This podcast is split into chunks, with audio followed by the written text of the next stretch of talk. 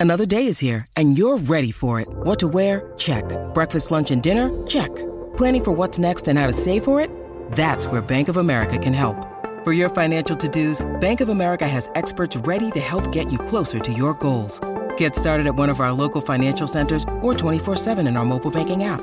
Find a location near you at bankofamerica.com slash talk to us. What would you like the power to do? Mobile banking requires downloading the app and is only available for select devices. Message and data rates may apply. Bank of America and a member FDIC.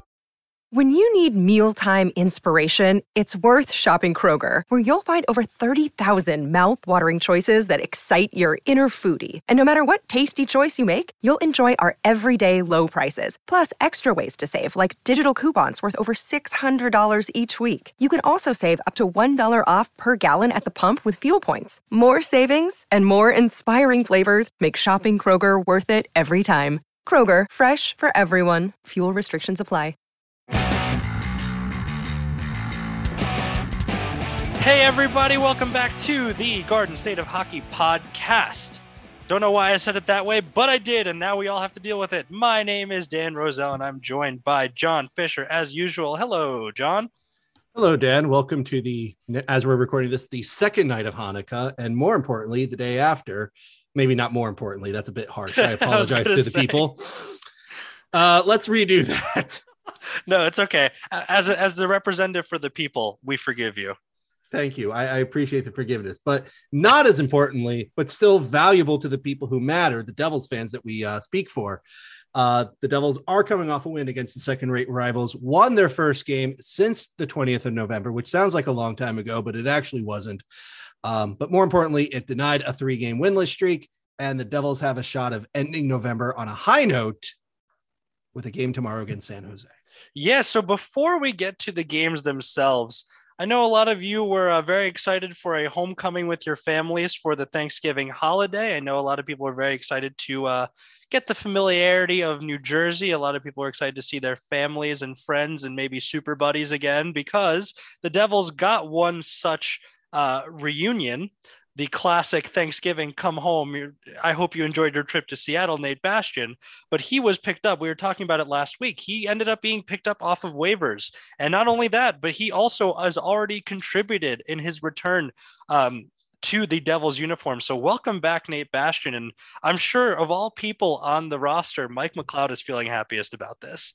Absolutely. And again, as I said in last week, the last episode, Michael McLeod without Bastian last season was horrible. Michael McLeod this year is not as horrible as that this season, but he will absolutely benefit from having his good buddy and more importantly, on ice connection on a bottom six line. So welcome back, Nate Bastian. In fact, he actually jumped, he actually was claimed by New Jersey on Thanksgiving itself and actually made his debut on Black Friday in Nashville, which um, did not go well, but let's we'll get there when we get there. Yes. Yeah, so let's start with um, we said we'd mention the Minnesota game where yes, uh, not the best effort overall from New Jersey, but they did mm. get a mm. point out of it. I mean, it was weird eh. because for the most part, it didn't look that convincing uh, until they started tilting the ice and just couldn't. It's the repeated theme with the Devils of post, post, post, post, post, post, post, post, post, post, missing wide open opportunities. Okay. Well, I, I'm going to have to disagree a bit there. I will agree that the Wild scored first and second in the game in the first period. Mm-hmm. Um, Ryan Hartman scored a banger of a shot. You know, one of those shots that, you know, okay, there's not much you could do about this. Yeah. It was a deflection as, as well. So, I mean, it was a good shot and it was deflected in. But the, uh, the horror was Nico Sturm uh, scoring a shorthanded goal against this absolutely awful, miserable, horrible, no good power play designed by Mark Recchi, coached by Mark Recchi and the rest of the staff. And uh, it was a minus one in this game. And um, I will say, however, that when the second period came along, the shots weren't as uh, prolific, but Damon Severson hit the post twice.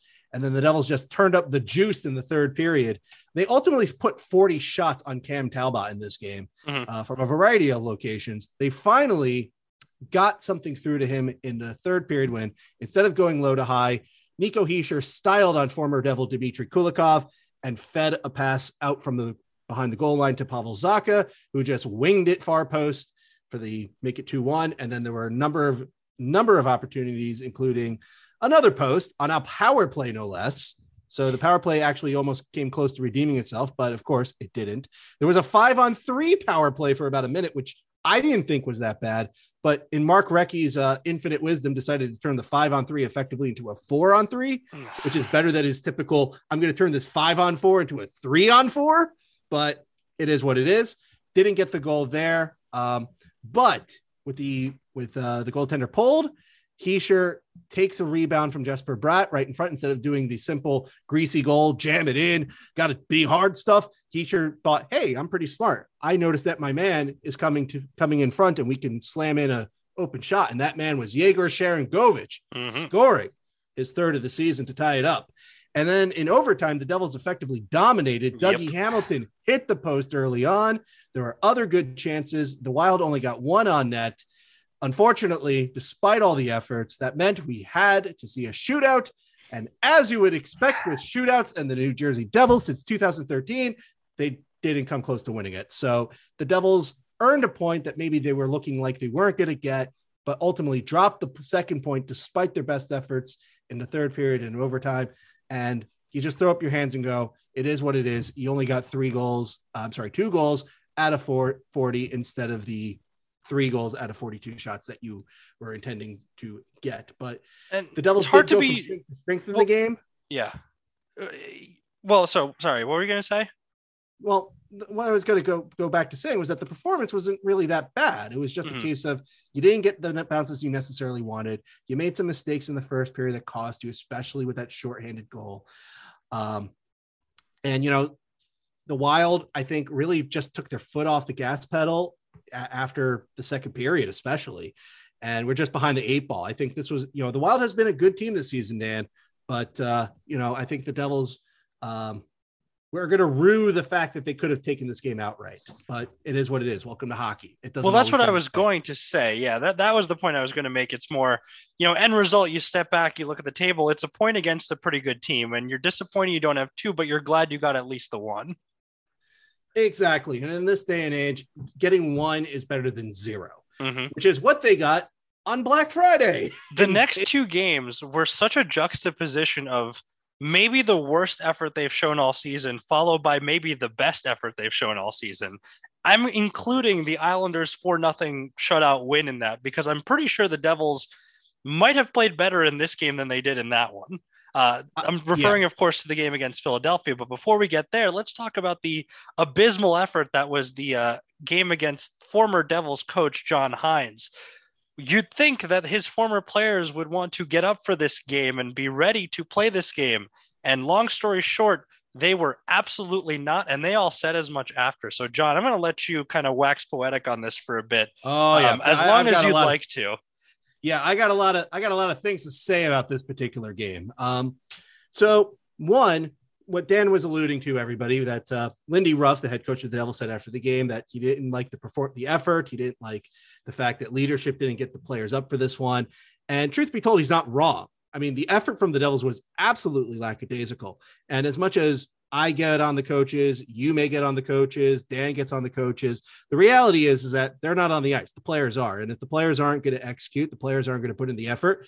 It doesn't matter if you got, you know, a consortium of Jacques Lemaire, Scott Bowman, Al Arbour, Fred Shero, you know, name your favorite head coach from the past. Doesn't matter what game plan you come up with, you- you're going to lose. And the Devils put themselves behind the eight ball against a hungrier um, and more effort, putting in a higher compete level, if you want to use that fun cliche, a higher compete level than uh, than the Devils did. However, I do want to point out that Nashville, because they were coached by John Hynes, they pretty much had an answer from how the Devils typically tend to play at five on five, which is that when they try to get gain the offensive zone, they love to go low to high. What that means is that they get the puck in deep, get it in low, and then after winning the puck, they come out of the corner, they come out of the come out from behind the goal line and look for somebody open at the top of the zone, which is the high part, which is typically a defenseman or maybe a forward if one of the defensemen activates. That's really the one major difference between John Hynes's five on five system in the offensive zone and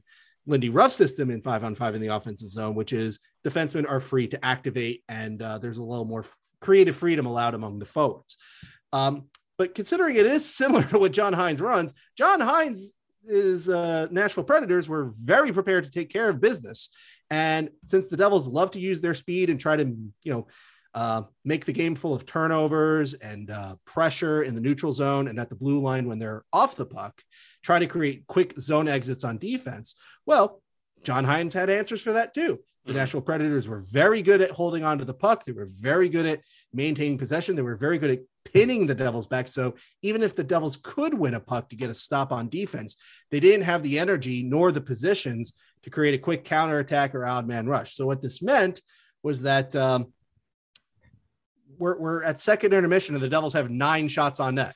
This nine, was jarring. I, nine. I, I was kind of, you know, going in and out of this broadcast. I had other things going on, but seeing that shot count at the end of the second period was staggering.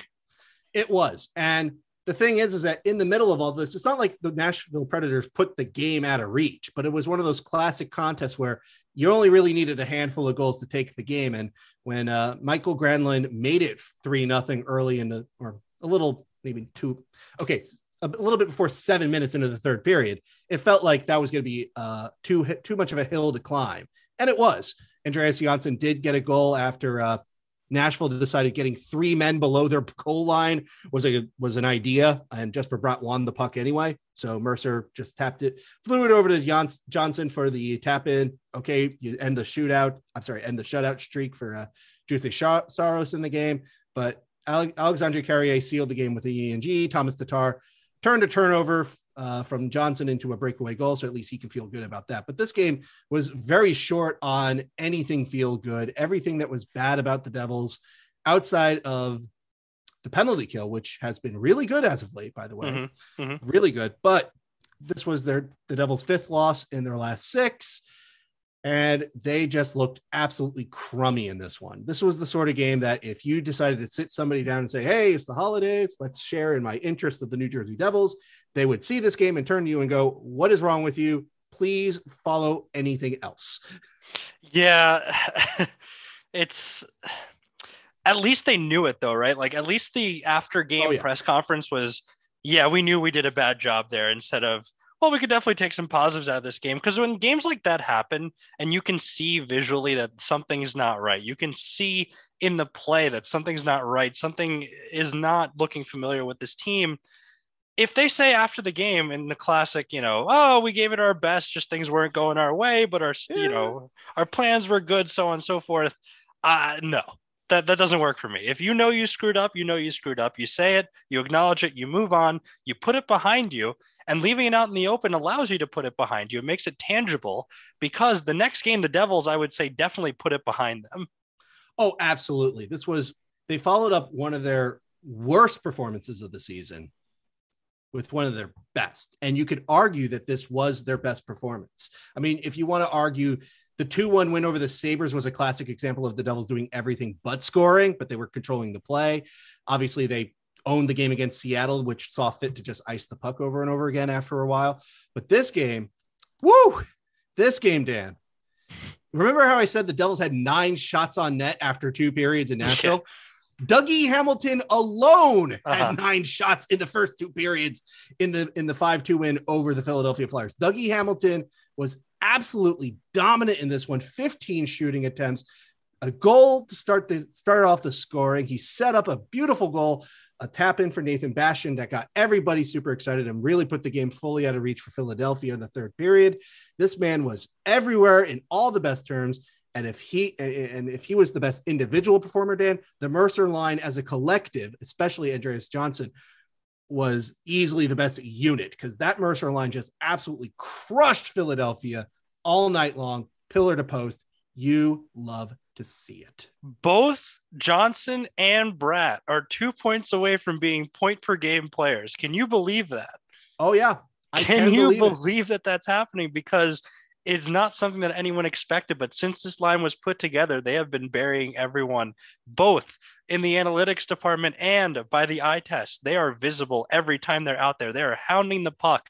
Johnsson looks like a new man. Mercer has given him a spark that, you know, really, really he needed and was sorely lacking last year. And Jesper Bratt, just the perfect complement to them. Arguably, New Jersey's um, most crafty forward besides Hughes. When and speaking of the man himself, he should be back soon. And we were talking about the Devils, you know, keeping their head above water while he was gone.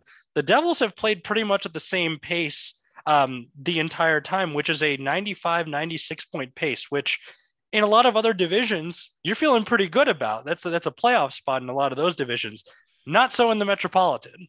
No, and that's that's a credit to how strong the Metropolitan is right now. As as we're discussing this, the Devils effectively went one, one, and one since our last recording. Well, since then, Columbus and Pittsburgh went, you know, won three of their last four games. Our hated rivals have continued to, you know, they're on a winning streak with three wins. Washington just upended Carolina with three straight wins. Carolina has, you know, decided to lose some games. Oh, and they still have a 77.5 point percentage. Like it's craziness. Your top five spots are owned by teams with over 70, you know, points percentage. You're lucky if you see two of those in a division, much less three. That's just how uh, good everybody is in the division. But well, and, the, and the Rangers restructured their whole team to try and fight Tom Wilson all at once, and somehow that's working for them. Well, you know, I mean, it's the fact that they have a very good goalie. Igor just well, yeah, that's pretty. You pretty much nailed it. Igor Shesterkin is playing really great. There's Kreider shooting twenty five percent. Yeah, there you go. Yeah, that's how you're getting it done.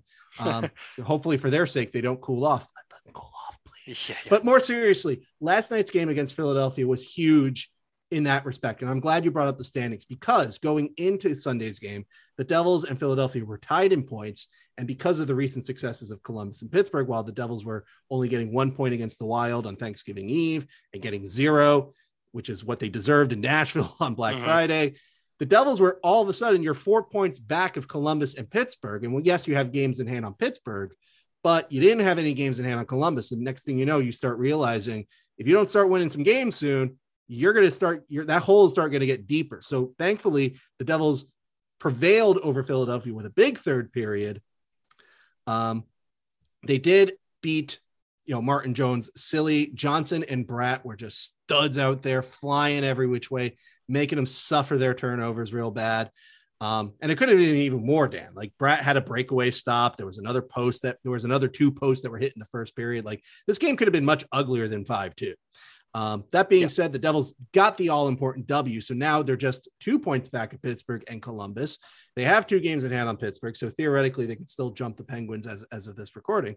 And they could still, they're effectively keeping pace. Whereas now Philadelphia, they realize they're winless in their last six.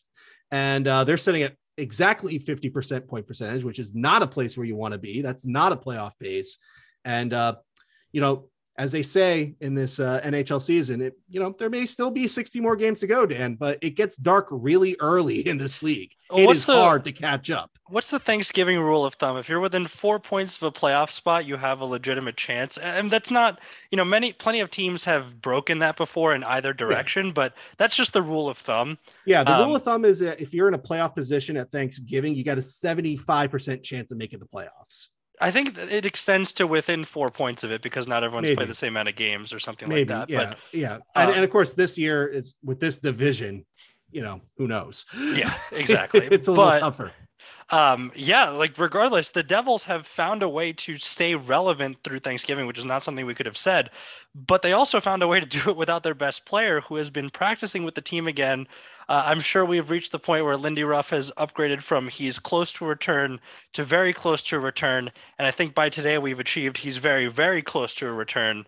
Um, so hopefully we we stop adding adverbs in there, and eventually he hits the ice again and gives the Devils three extremely dynamic lines, potentially making a fourth one that could be just as um, just as interesting, just as you know compelling. Now that Na- Bastian's back on that line as well. Yeah, and it's one of the best problems for a coach to have. It's much better to have too many options than to not have enough of them. And we mm. saw a bit of that early on after Jack Hughes did get injured when you got to see the attempt at making Michael McLeod the second the second line center. That, mm-hmm. that failed, Dan, just to yep. remind everybody. Wasn't that great. Was, that was terrible. Hey, he's good at faceoffs though. Yeah, which cool. You're good at faceoffs. The, the problem is once the after the face-off, you got to still give us stuff, you know? it was uh, fun to see the broadcast uh, last night try to compare him to Claude Giroux and Patrice Bergeron. It's like, which one of these three men don't belong? Mm-hmm. Um, it's McLeod, by the way. Anyways, but um, no, I think there's definitely going to be some movement because as much as John, Johnsson and Bratt have performed really well, you still get some struggles out of Tatar and Sharangovich. Yes, they've scored recently, so maybe they're getting out of it. Kuokkanen hasn't been productive. He's been useful in spots, but who knows with that. VC, you know, he's a bottom six player playing like a bottom six player. So I mean, I would I wouldn't sit there and say, let's say if Jack Hughes comes back for the San Jose game, or he comes back for the game in Minnesota on Thursday, or the game in Winnipeg on Friday. Um, I wouldn't necessarily write any lines down in pen outside of Mercer, Johnsson, Bratt, because that line has been cooking. I, I mm-hmm. don't think that line is going to. Yeah, we don't touch up. that. No, but uh, everything else, feel free to move it around, especially since as of late, Zacha has been pretty cold. I would say he he was one of the few Devils to have not played well against Philadelphia. Nearly scored an own goal, in fact. But uh, hey, Devils got the five two win, so all is forgiven. But yeah, you know, those are the types of things you got to start thinking on, thinking of as a coach is to say, okay, who needs the help? Who who needs to do this? And more importantly, how do you integrate uh, integrate uh, Jack Hughes to what the team has been doing? Uh, for the most part, the Devils really haven't changed a lot of how they do business at five on five. And the power play sucks. And as much as I'd love to sit here and say Jack Hughes is going to make it good, he's not because we saw this last season with Jack Hughes all season. So, you know, I- am going to hit you with this controversial take, Dan. A great player cannot overcome a bad system. And that's true in football, that's true in basketball, that's true in hockey. And power plays, special teams, they're very much system based. So I've never oh. seen oh. a special teams unit more act like okay. So when we talk penalty kill, right? You're at a disadvantage, and if your penalty yeah. kill is bad, you're going to let up a lot of goals. And if you're undisciplined, right. like the Devils have been this year, they take so many penalties. Um, if their penalty kill was any worse than it was, they would not be winning a lot of these games that they have been winning. So credit to the penalty kill; it seemingly figured out at least something. Yeah, it's up to 80% in the league right now. So considering their start, that's actually really impressive. Yeah, they did so, a good job over the last stretch. I, I don't remember them allowing multiple power play goals in a game for a while now. Correct. However, and this even happened in last night's you know win that we're ecstatic about. Uh, the power play, which gave up a shorthanded goal against Minnesota, did it again. Um, it looked like Zacha created a bad situation where the Devils just got beaten on a puck race it, get, it frees up an opportunity that eventually gets answered by Scott Laughton, um, getting ahead of PK Subban and just going around Mr. Blackwood for the goal.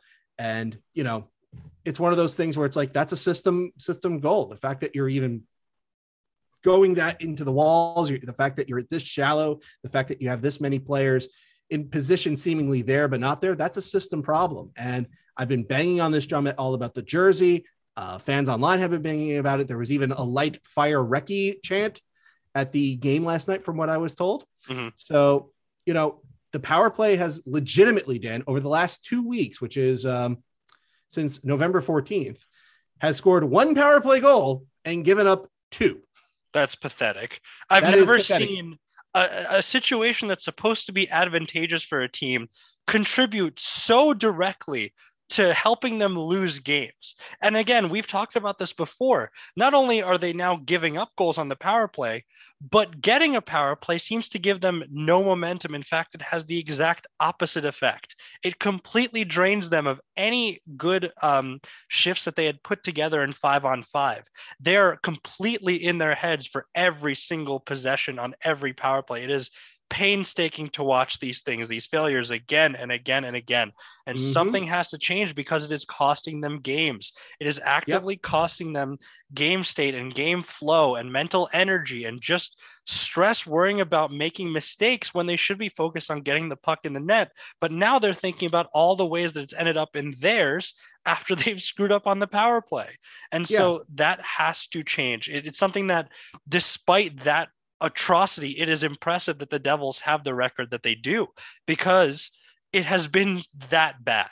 It, yes. it is truly appalling. Yeah, and let me hit everybody with a warm take here. It's not a hot take, but here's a warm take for everybody. You know, Mason Geertsen is not going to be in, you know, he's not going to prevent any liberties from being taken. And this was actually true in the Philadelphia game because Philadelphia, given their reputation, uh, they couldn't do anything to stop Jesper Bratt or Andreas Johnsson, even if they wanted to in that game and mm. they didn't. So Geertsen's presence did not do this. So by the way, Geertsen fought in that game, ate a knuckle sandwich, about 10 of them from my from what I rec- can recall. Um, so yay. But seriously, you know, what's going to prevent teams from taking liberties against the Devils is having a functioning power play because, you know, you know, pe- teams are going to foul, teams are going to go over the line, teams are going to make mistakes and be lazy, disciplined. You know, that happens in games. It happens to the Devils, it happens to their opponents, right? But when you don't have an, a power play that even threatens to score, never mind scoring, Dan, just threatening to score, because the Devils are really bad at that too on the power play. Mm-hmm.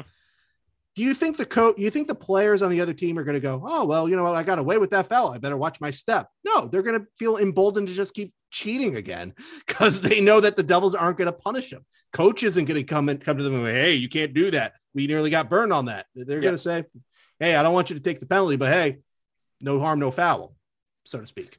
Um, the Devils okay, just decline him at this point. It's it's it's like it, yeah. Usually that's a gross over exaggeration of you know the state of things for you know when we talk about football decline the penalty oh they can't get yards anyway no i'm i'm actually seriously considering if there was an option to decline every power play they are generally and genuinely significantly better at five on five oh absolutely and, and we got to see that four.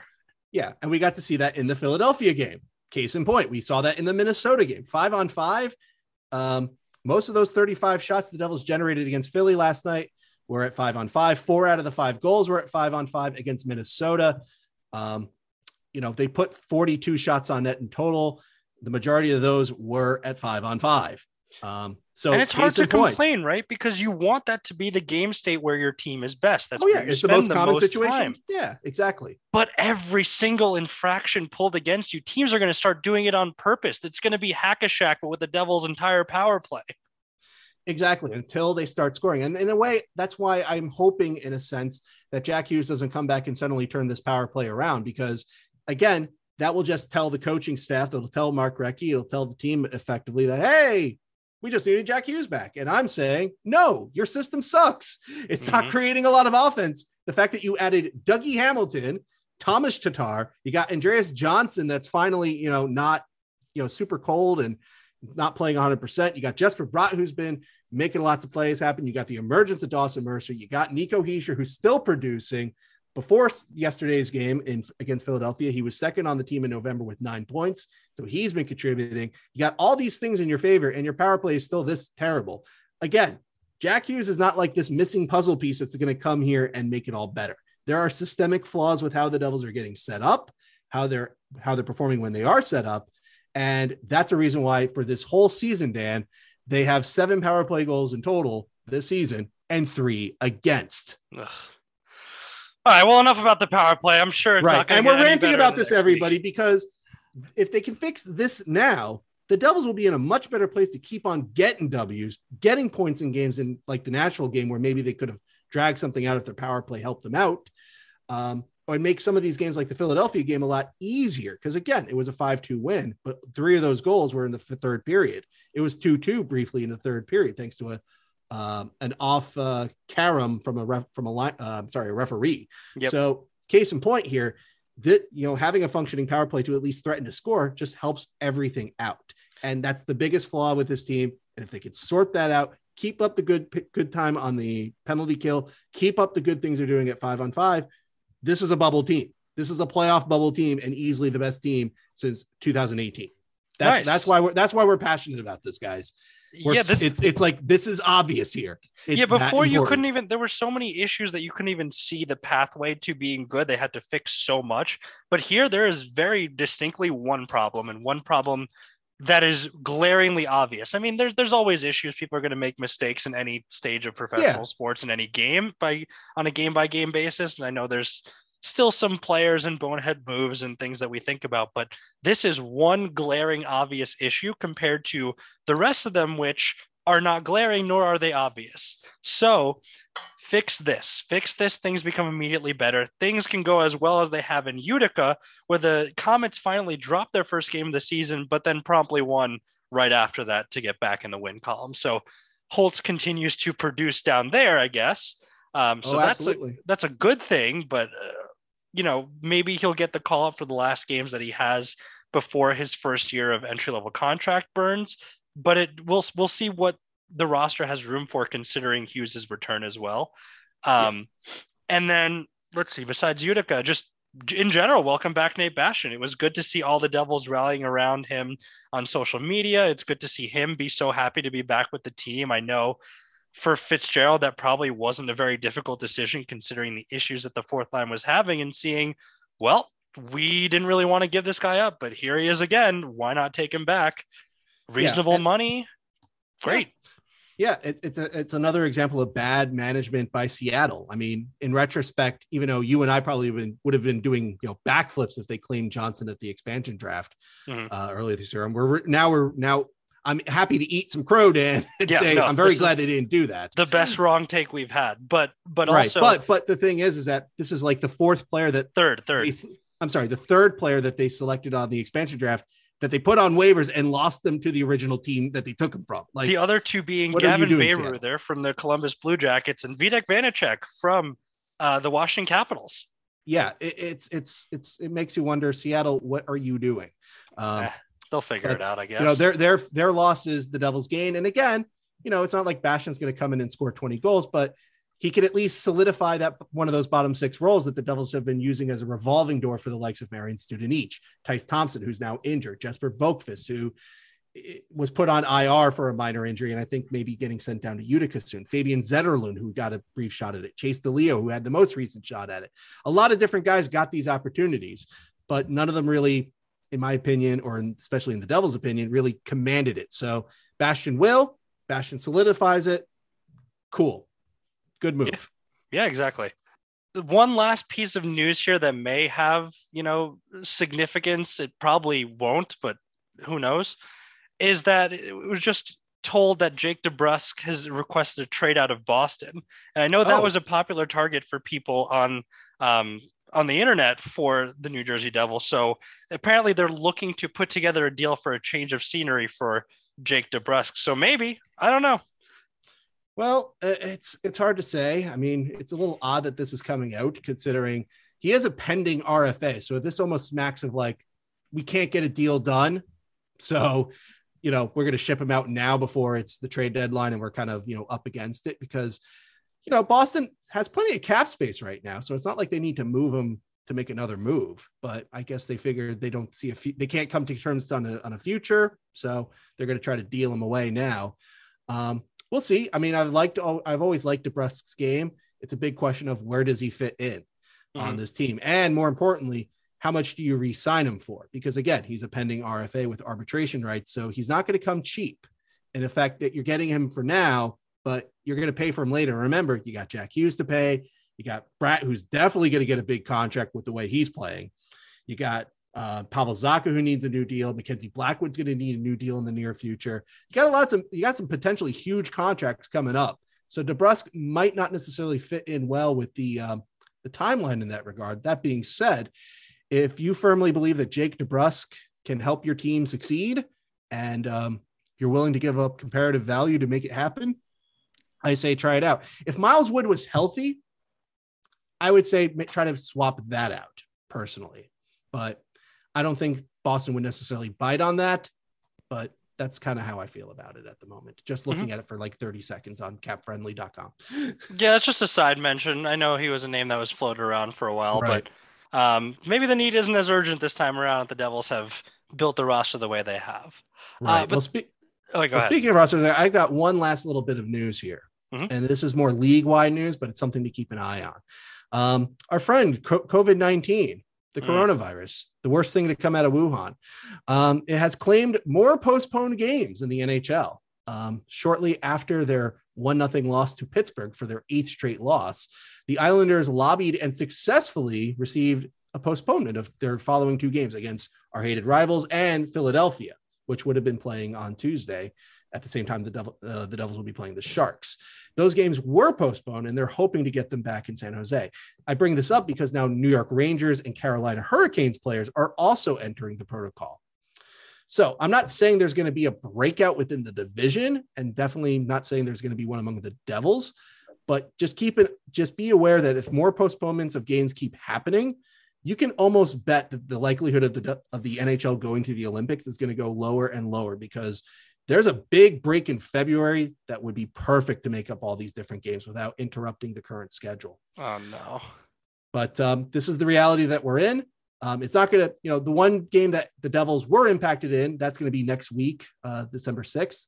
Um, might as well just briefly mention that, uh, of course, the Devils are going to be uh, hosting San Jose tomorrow. They're going to be in Minnesota on Thursday. They're going to be in Winnipeg for their first game in Canada in over two years or over a year. I can't remember. Uh, on Friday. And then they're going to host Ottawa in that rescheduled game on the 6th. So the Devils will play the Islanders on the 11th of December. So by then they should be fully recovered. But just just keep that in the back of your mind that this is not just an isolated incident now. It's not just something that happened to Ottawa and you know it just impacted three games. It's now starting to grow a little bit. Yeah, so the the outbreaks keep coming unfortunately for, you know, the league and the world, but um hopefully they they're insulated enough where they don't have to cancel too many games. We're already seeing so many issues with it. So I'm praying that the Olympics go off without a hitch, but that's, you know, every day that passes by that possibility gets dimmer and dimmer. So we're going to keep our fingers crossed, see if they can make it work somehow. And until then, we'll join you on the next episode of Garden State of Hockey, where hopefully we come back and talk about some more Devils wins. But thank you again for joining us. Hopefully, you all had a lovely Thanksgiving. And as always, let's go, Devils. Go, Devils.